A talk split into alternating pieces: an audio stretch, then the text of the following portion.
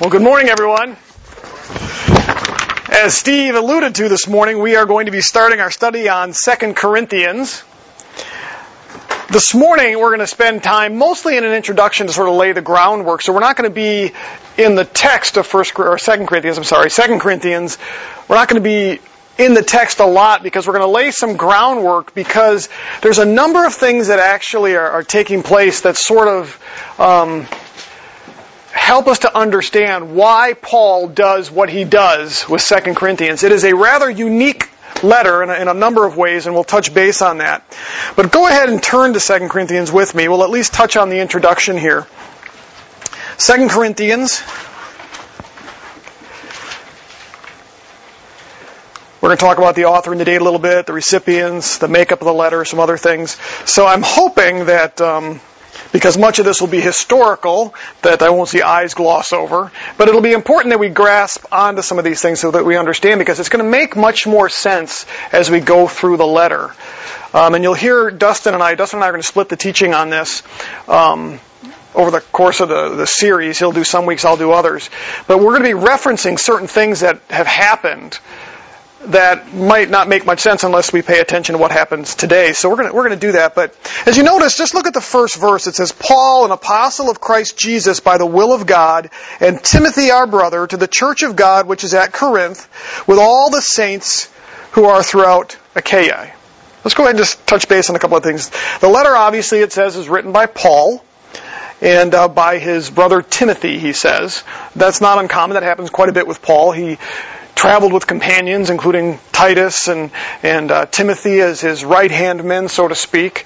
Um, we also know that he traveled with Silas and he traveled with another man, Silvanus and Epaphras and some others, and even with Luke through the book of Acts.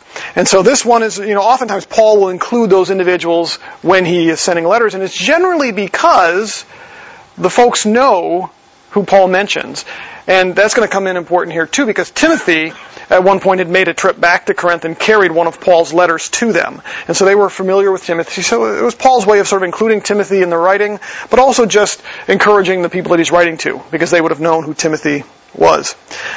The question is, when did Paul actually write this letter? Well, you know that Paul went on a number of different journeys, and sometimes he would go out to an area, and then he would come back down through that area. Well, this one, this letter here was actually written on Paul's third missionary journey um, Acts chapter 18. In fact, why don't you go ahead and um, we can touch base on this now. Yeah, let's go ahead and turn to Acts chapter 18. Acts chapter 18. Jump down to verse 23 or so.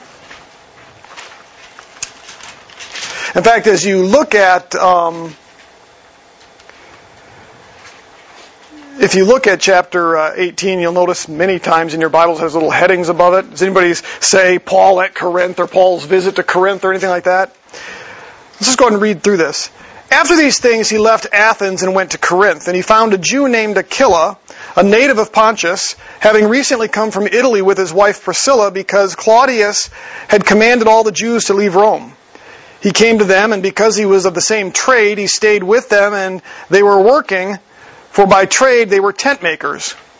And he was reasoning in the synagogues every Sabbath and trying to persuade Jews and Greeks.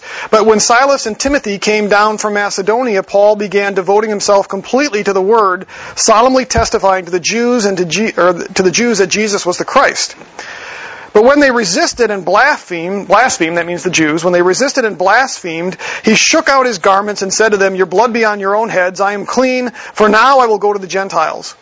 Then he left there and went to the house of a man named Titus Justus, a worshiper of God whose house was next to the synagogue. Crispus, the leader of the synagogue, believed in the Lord with all his household, and many of the Corinthians, when they heard, were believing and being baptized. And the Lord said to Paul in the night by vision, Do not be afraid any longer, but go on speaking, and do not be silent, for I am with you, and no man will attack you in order to harm you, for I have many people in this city. And he settled there a year and six months teaching the word of God among them. But while Gal- Gallio was proconsul of Achaia, the Jews with one accord rose up against Paul and brought him before the judgment seat, saying, This man persuades men to worship God contrary to the law. But when Paul was about to open his mouth, Gallio said to the Jews, If it is a matter of wrong or the vicious or a vicious crime, O Jews, it would be reasonable for me to put up with you. But if there are questions about words and names of your own law, look after it yourselves. I am unwilling to be a judge on these matters. And he drove them away from the judgment seat. And they all took hold of Sosthenes, the leader of the synagogue, and began beating him in front of the judgment seat. But Gallio was not concerned about any of these things. Paul, having remained there many days longer, took leave of the brethren and put out to sea for Syria, and with him were Priscilla and Aquila. And so we basically have Paul's first visit to Corinth. We see a lot of things happen there. So Paul had actually written this uh, this letter at some point that on this third missionary journey, probably near the end of it. Um, if you want a timetable, I don't know if this matters, but somewhere between AD 55 and AD 57 um, is when Paul would have written this letter. Now we know he wrote to the Corinthians here. It says that. You go back to 1 Corinthians chapter, or second, I keep saying 1 Corinthians, 2 Corinthians chapter 1. Paul says that he wrote it to the church of God, which is what? At Corinth. But he also says that he wrote it to all the saints who are throughout Achaia. That's the uh, Greece area. In fact, if you look at a map, and we might see this a little bit later, but um, south of an area called Macedonia in Greece was what was called a Achaia, and that's the region that Paul was writing to. And there were apparently more than one church in that area that Paul had established, probably house churches, and so he's writing to that group of folks. That's the recipients. We're going to talk about them here in a minute, kind of give you an idea of who they were. Um, in terms of where this fits in the New Testament, Paul wrote um, Galatians and Romans also on this same journey. And so there's actually some things that you'll see some similarities. One of the concerns at Corinth was what we already read in the chapter here. Some of the Jews were concerned because Paul was preaching contrary to the law, they said. Well, you know, the whole theme of the book of Galatians were these Judaizers that had come in and tried to tell the Jews, you have to obey the law. Paul's teaching against the law. And then we saw the book of Romans where Paul lays out this amazing picture of the gospel and the contrast between the law and the gospel. And so those, you have those same themes. So Paul writes this letter. Um, there's some instances where some super apostles have come in and are trying to teach the law and saying that Paul probably wasn't teaching the law. So we see similar themes in these different letters that he wrote all about the same time. Those are all things that are on Paul's mind. So what about these people that Paul actually wrote to? Well, as with most first century churches, they were mostly home churches in Corinth, and it was a mix of Greeks and Jews. And we saw that in the passage we already read. Remember how the Jews weren't having any of it. And so Paul said, I'm going to go to the Gentiles. That's the Greeks. But some individuals, some Jews actually got saved. And so this church was, uh, or these churches were actually a mix of Jews and Greeks. I want you to turn to 1 Corinthians chapter 1 because we get our first clue as to who these people are in terms of a mix. Where did they fit socio-economically within within um, the, the, culture there? If you look at 1 Corinthians chapter 1, I think it's verse 26, if, i if I have my notes correct here. Paul says this, For consider your calling, brethren, that there were not many wise according to the flesh, not many mighty, not many noble, but God has chosen the foolish things of the world to shame the wise, and God has chosen the weak things of the world to shame the things which are strong. He goes on there to discuss some very similar things, but notice what he says here. He says that of these Corinthians, not many of them were wise by human standards. He says that not many of them were very influential people. He says that not many of them were of noble birth. So what we have here are fairly common folks. They're like you and I, with the exception of Dustin, who has some royalty. Just teasing him. Um, so they were fairly common folk that Paul has been addressing here. Um, if you turn in 1 Corinthians and you go to chapter 7, you're going to see something else. 1 Corinthians chapter 7, verse 21.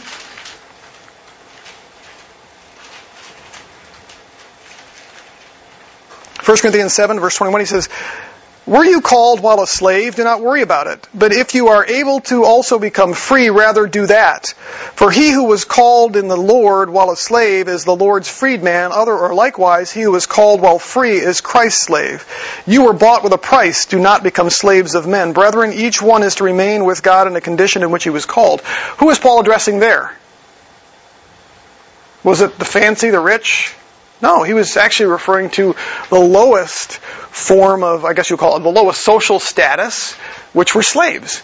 And so we we see just in this letter to 1 Corinthians that they weren't very wise by the world standards. They weren't super influential for the most part. Um, they uh, didn't have a lot of influence in the community, and many of them were slaves. So we have this, this mix, if you will, of sort of middle class, some maybe lower class with the slaves. But there is also another influential group, though, that makes up probably a much smaller part of these churches. And the way that we know this is because of the names that Paul reads. There's a number of names we already read. He mentions Priscilla and Aquila in 1 Corinthians. Okay? They were tent makers, which was a fairly lucrative trade. It's one of the reasons why Paul probably was able to do it and only do it part time and still support his himself and the needs of the people that he traveled with. It was considered a fairly lucrative. I'm not going to say it would make him rich, but it was a good trade to have where you were able to do it part time and still travel. So we have Priscilla and Aquila who were probably not necessarily wealthy, but well off, if you can say it that way. We have this man named Titius Justus, he's also called Gaius elsewhere, who owned a large house. It was large enough to support a home church. And most of the archaeology indicates that these churches, these early churches that were held in homes, that the homes had these large open areas that could seat 50, 60, 70 people. They were fairly nice homes. And so this individual, Tustus Gitus, were, uh, uh, Tustus, or Titius Justus, we find in Romans chapter 16, we find it here in 1 Corinthians 14 as well, that he had a house. He was responsible for a house church. So he must have also been a man of um, fairly, he was fairly well set up, is the best way to say it. Maybe not rich, but well to do. Um, there's another man, Crispus, that's, that we saw in Acts chapter 18. You notice he was the ruler of the synagogue. They were supported fairly well. They were fairly well off. Um, there's a couple others. Stephanas and Chloe were also mentioned. Um, and it says that they also were much like Gaius. Their homes were large enough to house a house church. And again, the house churches at this time were typically 40, 50, 60 people in size. Then we have Erastus, who's also mentioned. He was the city treasurer, which was an extremely influential individual within the community. Think of politicians today. And so what we basically have is the makeup of these house churches, if you will, likely reflected kind of the makeup of Corinth itself, which is probably a good thing, right? Um, culturally, socially, with attitudes, everything else, they probably reflected Corinth fairly well. The bulk of the church was probably middle class with some slaves, and so fairly middle class to lower class, with a certain number of highly influential or fairly well off individuals in the church. Now that's going to become important because um, it kind of causes some contrast in the church. But what's interesting is it reflects exactly what was happening in the culture, which was kind of interesting, and we'll touch base on that here in a little bit. Corinth was actually destroyed in AD, I'm sorry, in BC 147, completely wiped out. About 200 years later, the city was basically abandoned. So about 200 years later, um, think it was, uh, what does my note say here, 44 BC, the city was repopulated by a very famous Roman individual Anybody know who that Roman individual might have been? Anybody, especially you kids that have studied maybe some ancient history. There was a very famous individual. There's a play about it. He was an emperor. He was killed. Julius Caesar? Julius Caesar actually was responsible for reestablishing Corinth. He took a bunch of what are called freedmen, slaves that had been freed, and he put them back in the city and formed a brand new city on the ruins of a city that was had been destroyed 200 years earlier. Okay? And that was rather unusual because usually you took your most prominent people to build a city. And what he did was he took freedmen, which were just kind of like, maybe like you and I, middle class, and he populated the city with them. It was one of the, probably one of the most modern cities in Greece at the time. Because everything was new. Think about that. You know, I, I often joke about how, you know, Verizon has been around for years. And they have this massive network with their towers and cell phones and all that kind of stuff, right? But so much of it is built on, on old technology and they have to keep upgrading and adding things. Well, when you get a brand new upstart, like a T-Mobile, and they've got nothing invested, they can take all their money and put it into the newest equipment and so they can build out their network with all brand new equipment, where a company like Verizon has a little more difficulty sometimes because they have to maintain old equipment while also building out the new equipment. And so sometimes these young upstarts, like a T-Mobile, are just, they can compete and they're just agile. Everything's brand new and flashy, you know, fastest speeds and all that kind of stuff. Well, that's kind of what we have here with Corinth. He comes in, he builds this brand, or rebuilds this brand new city. It's all modern, everything looks good. You know, I was watching a video last night, um, with some of the stuff that's going on in, um, must be Vienna or wherever it is, with the streets all flooding and some issues they're having because the city is sinking. And it's funny because I'm, I'm watching this and thinking, everywhere you look, it looks old. You know, here in America, there are places that look old, but for the most part, things are pretty modern, right? Because we're only a couple of hundred years old.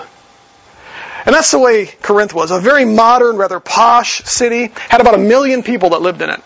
So it was about the size of Columbus. Matches us fairly well. Now, what, what also makes this unique, and we covered this when we taught on 1 Corinthians a number of years ago, was that Corinth was positioned in a rather interesting place. In fact, I'm going to try to do this if I can um, on the maps here. And it's something that actually makes a pretty big difference in terms of what happened in the city. Let's see if. Uh,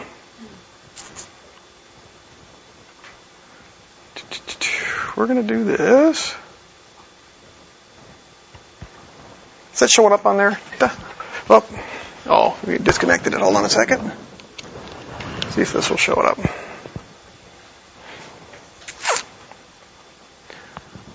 There we go.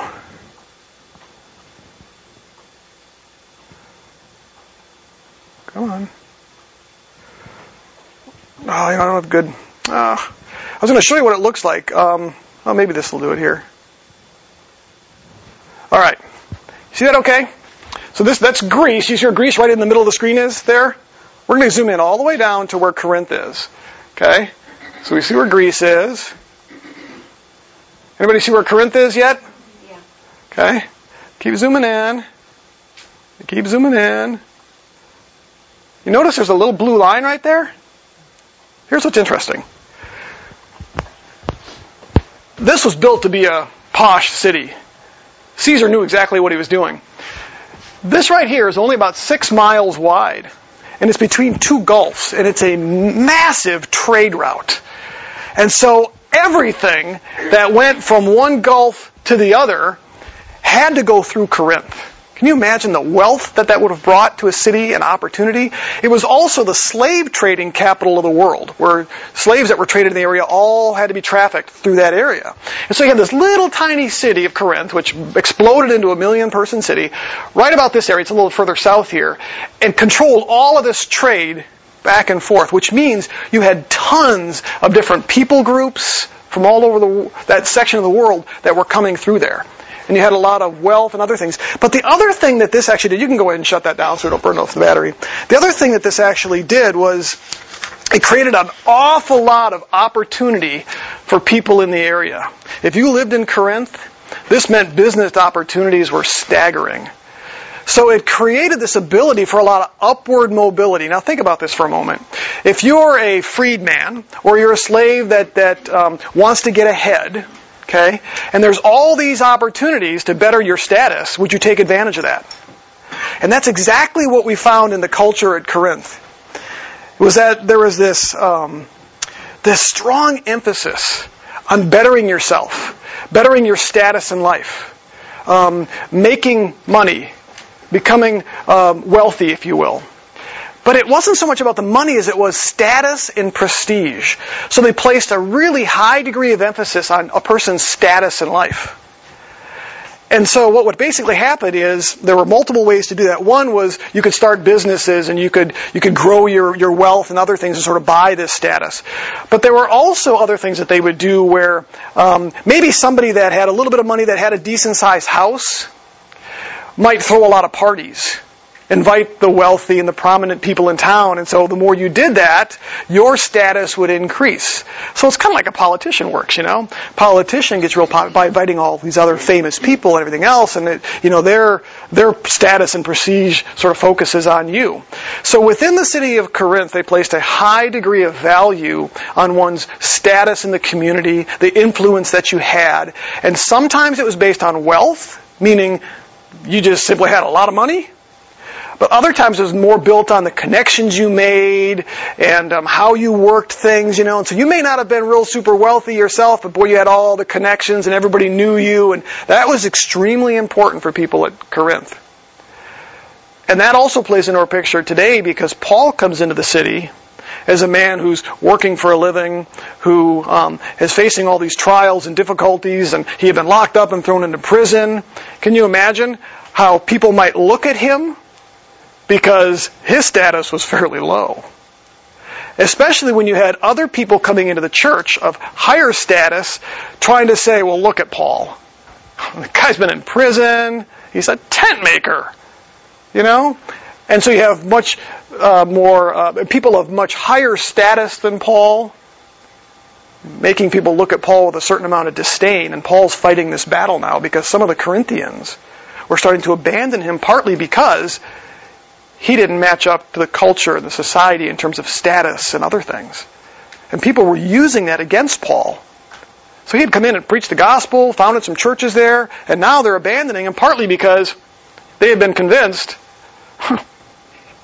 he's not all that important. He's not all that influential. And likely by people who were playing the game, who were trying to build a name for themselves. Another thing that was fairly popular were traveling philosophers and speakers and whatnot that would come through the area. And oftentimes they were people in the community um, to gain status would invite those people in their homes and would take care of them and would give money to them. And Paul didn't live by any of those rules. And so it offended people. So there's a lot of that kind of stuff that plays into this. And so you can see within this culture, it was all about bettering your status and, and kind of climbing the ladder, if you will. And that was extremely important. In fact, in, in some ancient writings, they almost describe it as if it was a disease. Meaning it was so prominent that it just infected their culture. It just encapsulated everything they thought about and, and did. That also, you know, if you think about what Paul said about the, you know, the slaves, you know, if you can get your freedom, try to seek for that. There's an element of that behind it too. You know, because slavery was a little bit different in, in Paul's day. Sometimes it was just indentured, indentured servanthood. And so Paul knew that there was this element of you know, not just seeking freedom for freedom's sake, but growing and bettering yourself, etc. And tell, telling the slaves, it's okay to do that it's, it's okay to, to seek your freedom, to be out from this indentured servanthood and to make a living, etc. And he gave them the right to do that. It's all this background stuff that we see here. So that's kind of what we're looking at when we look at this church and some of the things that are going on. And we're going to reference some of those things as we go forward throughout the book because they become really important. Because there's things that Paul says that you go, oh, he's responding to this. You know, for instance, when Paul has to defend um, his suffering, which is the first week something they likely looked down upon. That Paul had suffered and been in prison, and to them that was just unappealing. You know, Paul was lower class, you know. Or when they challenged the fact that Paul um, refused to accept money from them. That was a huge thing because when these teachers would come into the community and these philosophers, it was a pretty big deal to want to support them. Not for their benefit, but for yours because it gave you status. So if you supported these people, it was kind of like today, you know, making donations. When people and organizations or whatever, they give money and they donate. Sometimes it's just genuinely from a good heart, but other times it's influence, makes them look good. It's a way to promote themselves. And that was huge in Paul's day. And so for Paul to come in and some prominent Christians, oh, we're going to support Paul, and Paul doesn't want their money because he doesn't want to be a burden to them, that offends them. And so Paul actually has to defend himself in that regard of not taking their money because some saw it as an offense. All those things play into what's happening here and what he's going to do. So we'll come back and reference those. Now, let's get into some chron- chron- uh, chronology and some, some exactly what happens here because there's more letters than what we have here. Okay? It's going to get a little confusing, but if you take notes, I think we'll be okay. We saw Paul's first visit to Corinth. We already read that, Acts chapter 18. We saw that it was, um, I'm sorry, he actually visited on his second missionary journey. He wrote the letter on his third. I think I told you he visited on his third. He actually visited Corinth for the first time on his second journey, then wrote this letter on his third journey. He spent about a year and a half there, we're told. That was the longest stay that he had stayed anywhere up to this point. It was an important place for him to be. That's where he met Priscilla and Aquila for the first time. Um, after that, he actually left for Judea, which included Jerusalem, sometime around AD 52. So he visited in AD 50. visited in AD 52, wrote this letter sometime in 53 to 55. Okay, little span there. We know that he actually returned back to this area of Corinth probably about a year or two later. He stayed in Ephesus for three years. So Ephesus is fairly close by.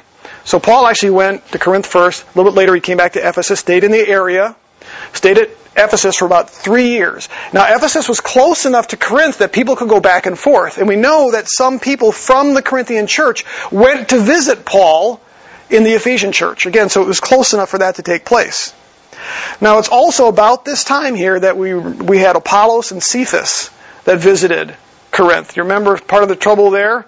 Some were saying, I'm of Apollos. I'm of Peter. Well, they had visited during this interim period after Paul had left and then when he was staying at Ephesus. That created its own problems because now there's divisions in the church. Some like the way that Apollos taught. Some like the way that Peter dressed. Whatever it is. So now it had caused some kind of controversy. But again, remember, status was really important to these people. And so if maybe Apollos was a little more popular than Peter, then, you know, I'll gravitate towards Apollos because if I support Apollos, maybe it helps my status. Whether that be in culture or even within the church. You think we have any of that going on in the church today where it's amazing when you look at some of what happens. What's that? I can handle it. He can handle it. yeah, that's a little dig. Um, it, what's that? He is royalty. He is royalty. That's right. You know, that's why I hang out with him. Helps my status. Um, what's interesting is there's some in some segments of popular Christian teachers now, they have these circuits set up where what they basically do is they connect with other mega churches and they'll say, I don't receive a salary for what I do. You know, and, and give the impression, I just, you know what, I don't burden the church. But what they do is they have arrangements set up with these other churches where they all bring them in to do these big seminars and preaching and stuff, and they pay them. And then in return, the pastor from here will also bring these guys who also do the same thing. But what they do is they build this sort of network, and within that network, there's a lot of prestige and prominence. And what you sometimes will see happening is that they want to hook up with other popular mega churches to boost status. Now, I'm not saying it's always done with wicked, pure, impure motives, but there is a certain amount of that where there's the connections. If you can get into the right circles, you can build your ministry by connecting with the right prominent teachers or whatever. And you saw a little bit of that at Corinth. So, the Corinthians, at some point, write Paul a letter. Now, we don't have that letter. Okay, it's missing. We don't really know what was in it except this. That they wrote Paul over some concerns that believers were involved with sexual immorality. Now remember, this is a Greek culture, highly sexualized. So they had written Paul a letter to get his advice on dealing with a matter having to do with sexual immorality. That's all we know about that first letter. We don't know anything else. So Paul actually writes a letter back. We also don't have that letter. Okay? It's before 1 Corinthians was actually written. So we call it a missing letter again.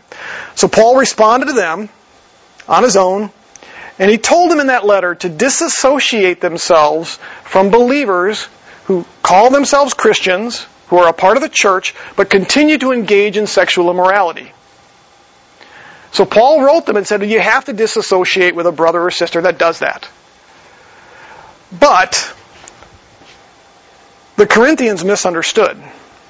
And they thought Paul meant to disassociate themselves not just from members in the church that did that, but anybody in society. So all of a sudden now, they couldn't hang out, they couldn't minister, they couldn't do anything with any unsaved people in the community because the whole community is filthy with sexual morality. So they misunderstood Paul. He was simply saying, no, when you have a believer that does that, you need to disassociate with them. It's an element of church discipline, if you will. They misunderstood it and said, don't hang out with anybody, which means they shouldn't have any contact with the unsaved world around them. And that's not at all what Paul had intended, but they had misunderstood that. In fact, if you turn to 1 Corinthians chapter 5, Paul addresses this. 1 Corinthians chapter 5, verses 9 through 13. I wrote you in my letter. That's the missing letter that we don't have. I wrote you in my letter not to associate with immoral people. I did not at all mean with the immoral people of the world, or with the covetous or swindlers, or with idolaters, or when you would have to go out of this world. But actually, I wrote to you not to associate with any so-called brother if he is an immoral person, or covetous, or an idolater, or a viler, or a drunkard, or a swindler. Not even to eat with such a one. For what have I to do with judging outsiders? Do you not judge those who are within the church? But those who are outside, God judges. Remove the wicked man from among yourselves. So what had happened is Paul said, don't hang out with believers who refuse to submit themselves to Christ when it comes to issues. But they had said, oh, Paul doesn't want us to hang out with anybody. But Paul has to tell them, oh, wait, wait a minute, you're misunderstanding. We don't judge the world. We judge what's inside the church. So don't stop associating with the outside world because you lose your ability to witness Christ, correct? So our role here in culture and society is not to shelter our stuff, ourselves and, and lock ourselves away from the rest of the world. We're supposed to engage the world. We have to have a lot less tolerance within the church for sin. But outside, God will judge them. And so that's what Paul has to do. So, Paul wrote them this letter, told them to not associate with immoral believers. They misunderstood it. So then what we actually have is the second, uh, Paul's second letter to them, and it was, I'm sorry, their letter to Paul, which was this um, clarification on the matter. Okay? So they actually wrote Paul another letter, and that one's missing as well. we don't have that. So they wrote Paul another letter, asked for clarification, but within that letter they ask a bunch of other questions. We know what that letter included, even though we don't have it, because Paul answers those questions in 1 Corinthians. So the very first letter we have isn't the first letter in the list. But 1 Corinthians now is Paul is Paul's response back to them to answer all the questions that they had asked. It included things like lawsuits among believers, sexual immorality, uh, divorce and remarriage, um, what to do with meat sacrificed in the temple, all those things. And so when we went through 1 Corinthians in here, you saw that Paul answered all those questions. That's the first letter of his that we have, but again, it's not the first letter. That, so there's been all this communication going back and forth, and some miscommunication happening. Got some controversy already brewing, some things that are happening after Paul had left. So we have this letter, 1 Corinthians, that Paul wrote. He answers all those questions. And then he actually makes a visit. After delivering his letter, 1 Corinthians, to them, Timothy actually took that. Timothy came back to Paul with some very distressing news. So Timothy took the letter, 1 Corinthians, with all these answers back to the Corinthians. Paul then waits to hear. Timothy comes back to him with some bad news. We don't know what the issues were, but they were, they were serious enough that Paul actually then makes an emergency visit back to Corinth. It's not recorded, but he makes it in terms of the book of Acts, but he makes this emergency visit back. And it happened to be an extremely painful visit that Paul had to make. In fact, look at 2 Corinthians now. 2 Corinthians chapter 2. You guys tracking with me okay so far? Not too confusing? Okay. So 2 Corinthians chapter 2, verses 1 through 4, Paul says this, But I determined this for my own sake, that I would not come to you in sorrow. Notice it says again. He said, I won't, I won't come to you in, in grief or sorrow again. For if I caused if I caused you sorrow, who then makes me glad but the one whom I made sorrowful? This is the very thing I wrote you, so that when I came I would not have to have sorrow from those who ought to make me rejoice, having confidence in you all that my joy would be the joy of you all. For out of much affliction and anguish of heart I wrote to you with many tears, so that you would be made sorrowful, but that you might know the love which I have especially for you. What Paul mentions here is, is two things, a, a visit and a letter. So he makes this painful visit to them after Timothy had come back and told them there's some concerns happening at Corinth. Paul decides to go there and deal with it. Now, it may have been to deal with, with the sexually immoral. We, we don't really know. We just know that Paul made a trip, emergency trip, unexpected trip back to Corinth, and it ended up being this visit that was filled with sorrow and grief. Paul says that he caused them grief by his going back to Corinth.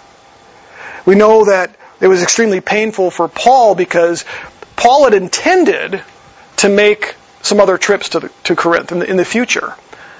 But he gets this unexpected visit that he has to now make.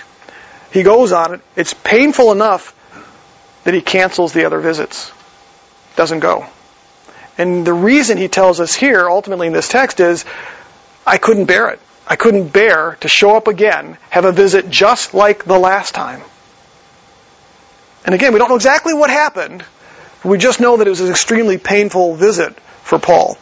So what he does at that point then is instead of then going back a third time, he changes his plans, decides not to go back, and instead writes them another letter, which we don't have. so he wrote 1 Corinthians.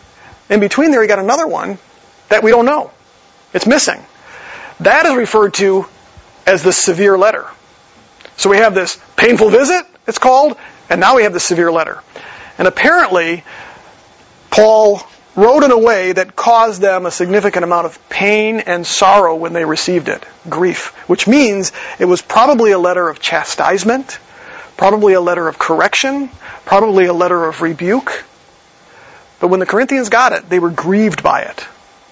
Paul, even in the text here, if you look at chapter 2 again, look at verses 8 and 9 of chapter 7. I'm sorry, is that, uh, yeah. He says in, in verse 8, Wherefore I urge you to reaffirm your, or reaffirm your love for him. He's talking about an individual that had sinned.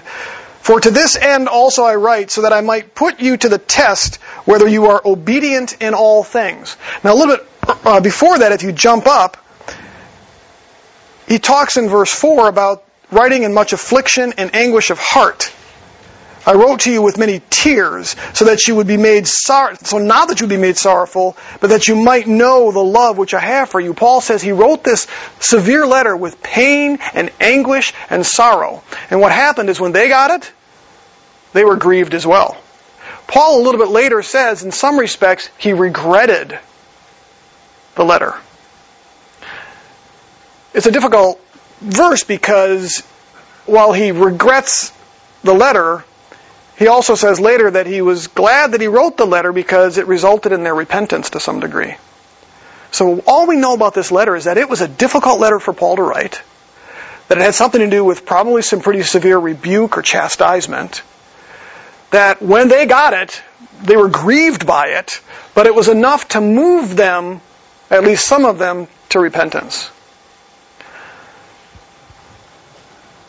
That caused some controversy too.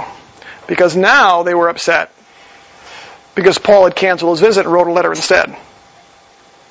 So now Paul's got to deal with that. Because now Paul's untrustworthy. You can't rely on what he says. He said he was going to come visit us, and then he didn't. He wrote us a letter instead, and he changed his mind. Well, now the false teachers are grabbing onto that and saying, see, Paul's not trustworthy.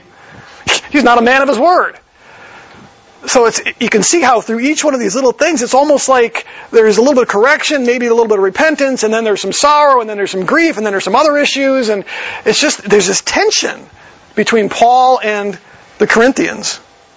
So after he wrote this severe letter to the corinthians this letter of chastisement titus then comes back. He apparently is the one that took that letter off to the corinthians.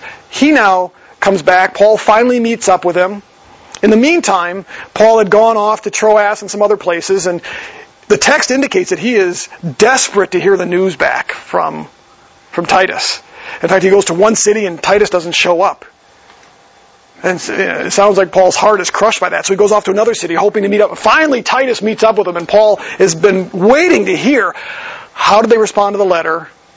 What happened? What was, did, was, there any, was there any change? And Titus actually returns after this severe letter visit with some mixed news. There's some good news and there's some bad news. The good news was that there had been this individual that Paul specifically highlights in 2 Corinthians that offended somebody, they offended the church, they likely offended Paul, may very well have been one of Paul's attackers. That individual had been disciplined by the church. They listened to Paul, they disciplined him, and he repented. So that's, that's some good news. Paul's letter had an impact. We also know a little bit later in the letter that some of the Corinthians had responded fairly favorably to Paul's letter, and as a result brought them a certain amount of joy. They had corrected their behavior, but not all of them. Now the bad news mostly revolves around some of the false teachers and false apostles that had come into the church. It appears that they were claiming that Paul was unfit for ministry because of his misfortunes, remember, status. You know, looking at Paul and saying, Come on, he's not successful. Look at him. He spends his time in prison. He goes from city to city. He's a tent maker. Really? Manual labor? You know? And so some of them were saying that Paul was unfit for ministry. They also accused him of being unwilling to accept payment for his teaching. Again, something that was common. It's almost like, and I, have I've kind of tried to teach, you know, not just my own kids this, but I try to pay attention to this myself. When somebody offers you a gift, okay, in, in American culture and society, oftentimes we say, no, no, no, no, no, thank you. I'm fine, thank you. We don't know how to, ex- to graciously accept what people give to us. And so, because sometimes it's hard for us.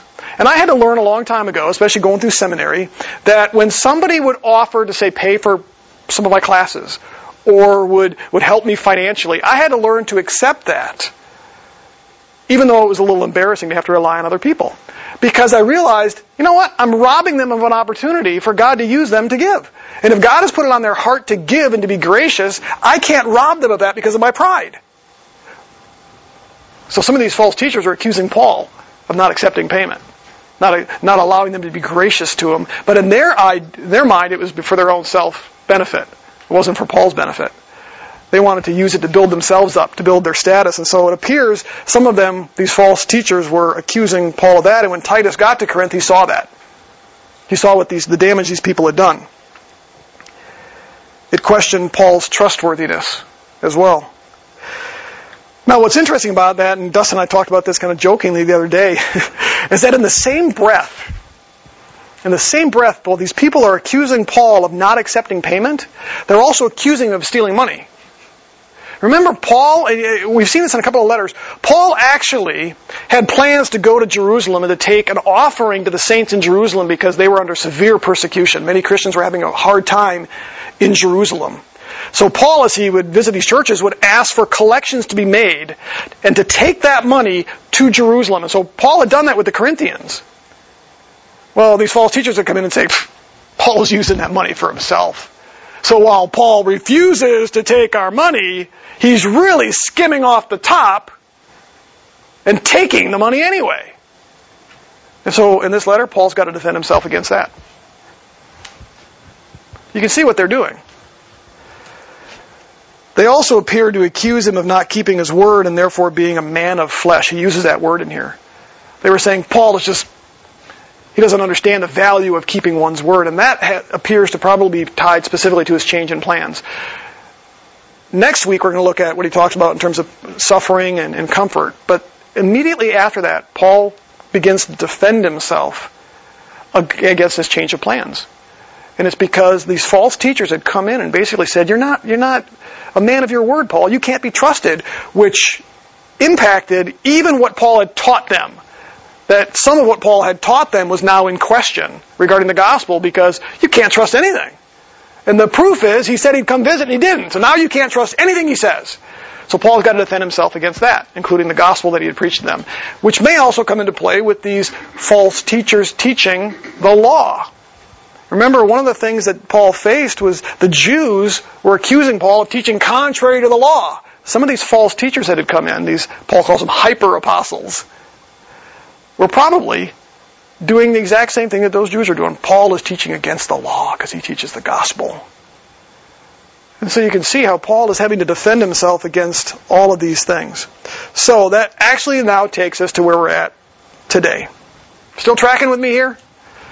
He writes 2 Corinthians. Now what makes 2 Corinthians unique are a number of different things. One of them is that um, well, let me, let me back. Let me tell you about the structure first before we do that. The way 2 Corinthians is laid out, we're going to cover this. The first seven chapters are a defense. Paul defending himself. Defending his ministry, defending his role as an apostle, defending his authority as an apostle. The first seven chapters of this book are all a defense by Paul.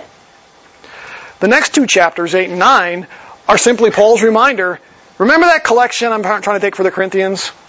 You need to start it back up again. In other words, do what you said you were going to do. And so for two chapters, he talks about giving. And there's some great stuff there just about in terms of how to give and why we give and how God uses it and blesses it. So he does that for two chapters. The rest of the book then, next four chapters, is all about Paul saying, okay, here's the deal.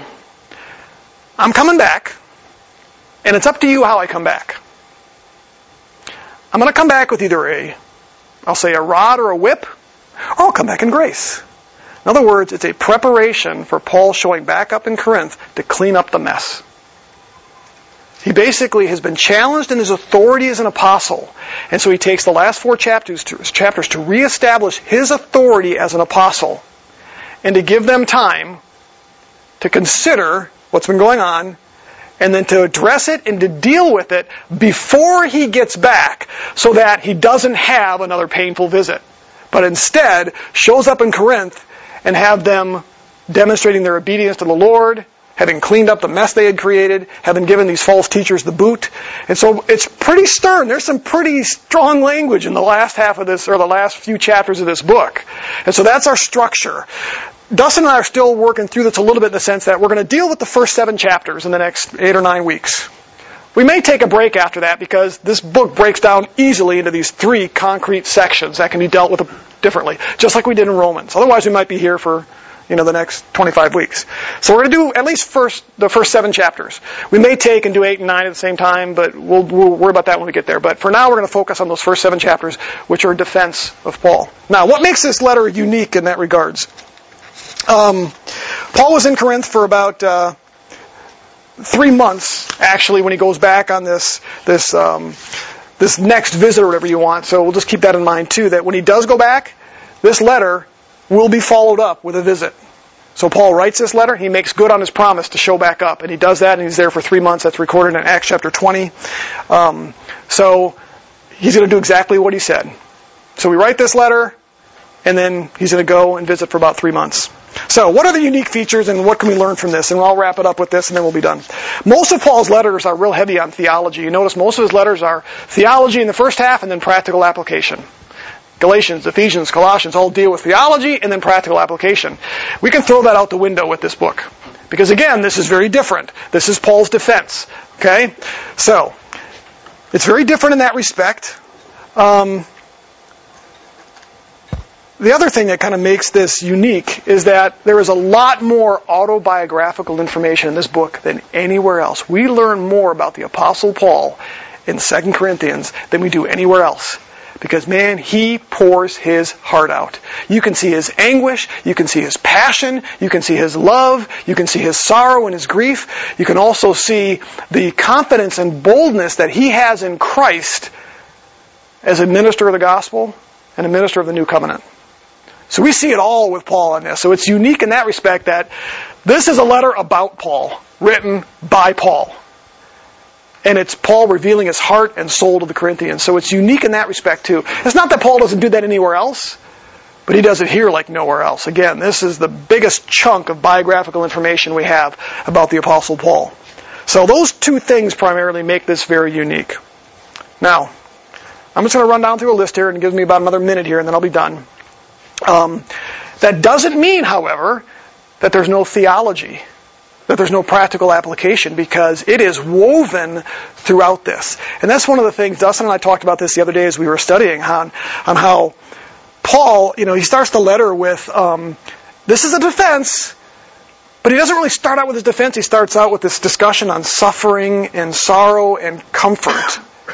Because in Paul's mind, even in the midst of defending himself, his primary purpose is to teach and to instruct and to encourage. It isn't just about defending himself, where we might be up there all, you know, I'm just going to defend myself, and it's all about me, you've been attacking me. Paul does it in a way where he just feeds theology and correction and practical application. And so some of the topics he's going to address are this. Suffering and comfort. That's next week. He talks about the role of suffering and comfort and what we can learn from that, the purpose for it. He talks about the importance of forgiveness and comfort after repentance. He's got an individual here that had sinned and been disciplined by the church, and now he's calling out the Corinthians. What do you do after that? How do you treat a brother or sister in Christ like that? Well, it's all about love and forgiveness, but even going beyond that. So he's going to cover that. Um, he talks about the superiority of the new covenant versus the old. Um, talks about living to please God rather than men. He talks about living for the eternal rather than the temporal, meaning earthly things. It's a concept repeated in the book of Colossians where it says, seek the things that are above. Um, He addresses the dangers of taking the grace of God in vain, meaning not taking it seriously enough, which, to be real honest, I think a lot of times us Christians here in the United States do. We take God's grace in vain. Um, he talks about being unequally yoked with unbelievers. We always take that in the context of marriage. It's a good marriage, but it's not about marriage. But he talks about what happens when we unequally yoke ourselves to our culture and our society. Um, he's going to talk about uh, uh, principles for financial giving. He's going to talk about the real measure of authority in apostleship. What made Paul, or what gave Paul his authority? Was it Paul himself? Was it God? Was it what he taught, how he taught, how he ministered? That'll help us in recognizing proper authority within the church. I should not have any authority simply because I get, you know, I get to stand up here. Okay? What, what gives authority to the elders within a church body? Paul's going to kind of address that as he defends his own authority. And then lastly, um, the value of self-examination, chapter 13. Paul challenges them to examine themselves, look at themselves. Something I think oftentimes we forget to do as well. We get saved, and as Earl Radmacher says, we get stuck, and we just go about our business and think everything's fine. And Paul says, no, stop and evaluate. Look at yourself. Make sure you're in the faith. Examine your behavior. Consider that maybe you need to make some adjustments. So all of these things are found in the letter as Paul weaves us through the theology in, in a way that, like I said, is all about kind of defending himself to some degree. So I'm going to go ahead and I'll leave it with that. Like I said, I knew it was going to be a little bit on the on the heavy side in terms of, you know, there's just not a whole lot in the text that we did. But I think this will help us to set the stage to know where we're going, and at least um, as we then reference some of these things, you'll know where we're coming from and, and whatnot.